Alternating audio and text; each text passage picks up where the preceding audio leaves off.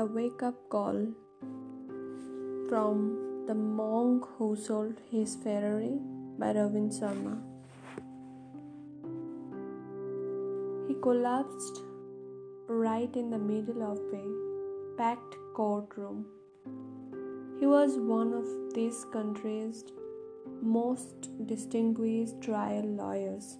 He was also a man who was as well known for the $3,000 Italian swords that draped his well fed frame as for his remarkable string of legal victories. I simply stood there, paralyzed by the shock of what I had just witnessed.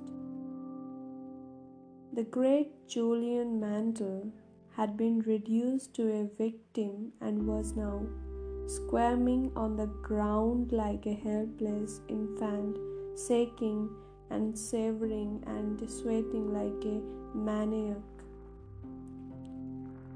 Everything seemed to move in slow motion from that point on. My God, Julian is in trouble. His paralegal screamed emotionally, offering us a blinding glimpse of the obvious. The judge looked panic stricken and quickly muttered something into the private phone she had had, had installed in the in event of an emergency. As for me, I could only stand there, dazed and confused. Please don't die, you old fool, it's too early for you to check out. You don't deserve to die like this. The bailiff, who earlier had looked as if he had been embalmed in his standing positions, leaped into action and started to perform CPR on the fallen legal hero. The paralegal was at his side her long blonde curls dangling over Julian's ruby red face, offering him soft words of comfort, words that he obviously could not hear. I had known Julian for seven years. We had first met when I was a young law student hired by one of his partners as a summer research intern. Back then, you had it all he was a brilliant, handsome, and fearless trial attorney with dreams of greatness. Julian was the farm's young star, the rainmaker in waiting. I can still remember working by his legal corner office while I was working late on one night and stealing a glimpse of the framed quotation perched on his massive oak desk. It was by Winston Churchill, and it spoke volumes about the man that Julian was. Sure, I am that this day we were masters of our fate, that the task which has been set before us is not above our strength, that is, pangs and toils are not beyond my endurance. As long as we have faith in our own cause and as a unconquerable will to win. Victory will not be denied us. Julian also worked his talk. He was tough, hard driving, and willing to work in 18 hours days for the success he believed was his destiny. I hear through the grapevine that his grandfather had been a prominent senator and his father a highly respected judge of the federal court. It was obvious that he came from money and that there were enormous expectations weighing on his Armani clad shoulders. I will admit one thing tough, he ran his own race he was determined to do things his own way and he loved to put on a show.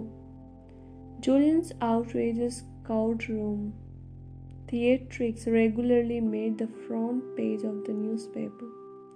The rich and famous flocked to his side whenever they needed a superb legal tacticians with an aggressive edge. His extracurricular activities were probably as well known.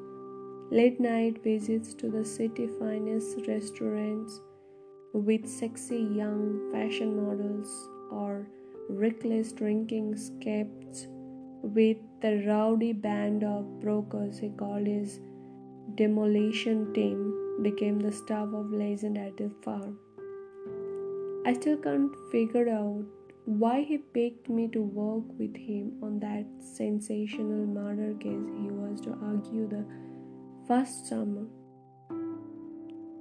Though I had graduated from Harvard Law School, his alma mater, I certainly wasn't the brightest intern at the farm, and my family pedigree reflected no blue blood. My father spent his whole life as a security guard with a local bank after a stint in the Marines. My mother grew up unceremoniously in the Bronx. He had picked me over all the others who had been quickly loving him for the privileges of being a legal gopher on what became known as the mother of all murder trials. He said, he liked my hunger. We own, of course, and the business executive who had been charged with brutally killing his wife was now a free man, or as free as his cluttered conscience would let him be. My own education that summer was a rich one. It was far more than a lesson on how to raise a reasonable doubt where none existed. Any lawyer worth his salt could do it. This was a lesson in the psychology of winning and a rare opportunity to watch a master in actions. I soaked it up like a sponge. At Julian's invitation, I stayed on at the farm as an associate, and a lasting friendship quickly developed between us. I will admit that he wasn't the easiest lawyer to work with. Serving as his junior was often an exercise in frustrations, leading to more than a few late nights sorting matches. It was truly his way or the highway. This man could never be wrong. However, beneath his crusty exterior was a person who clearly cared about people. No matter how busy he was, he would always ask about Jenny, the women I still call my bride, even though we were married before I went to law school. On finding out from another summer intern that I was in a financial squeeze, Julian arranged for me to receive a generous scholarship. Sure, he could play hardball with the best of them, and sure, he would love to have a wild time. But he never neglected his friends. The real problem was that Julian was obsessed with work. For the past few years, he justified his long hours by saying that he was doing it for the good to the farm. And they that he planned to take a month off and go to the Caymans next winter for sure. As time passed, however, Julian's reputation for brilliance spread and his workload continued to increase. The cases just kept on getting bigger and better, and Julian never wanted to back down from a good challenge, continued to push himself harder and harder in his rare moments of quiet, he confided that he could no longer sleep for more than a couple of hours without waking up feeling guilty that he wasn't working on a file. It soon became clear to me that he was being consumed by the hunger for more, more prestige, more glory, and more money. As expected, Julian became enormously successful. He achieved everything most people could never want a stellar professional reputation with an income in seven figures, spectacular mansion in a neighborhood favored by celebrities, a private jet, a summer home on a tropical island, and his prized possessions, a shiny red Ferrari parked in the center of his driveway. Yet I knew that things were not as idyllic as they appeared on that surface. I observed the signs of impending doom not because I was so much more perceptive than the others at the farm, but simply because I spent the most time with the man. We were always together because we were always at work. Things never seemed to be slow down. There was always another blockbuster case on the horizon that was bigger than the last. No amount of preparation was ever enough for Julian. What would happen if the judge brought up this question or that question, God forbid? What would happen if our research was less than perfect?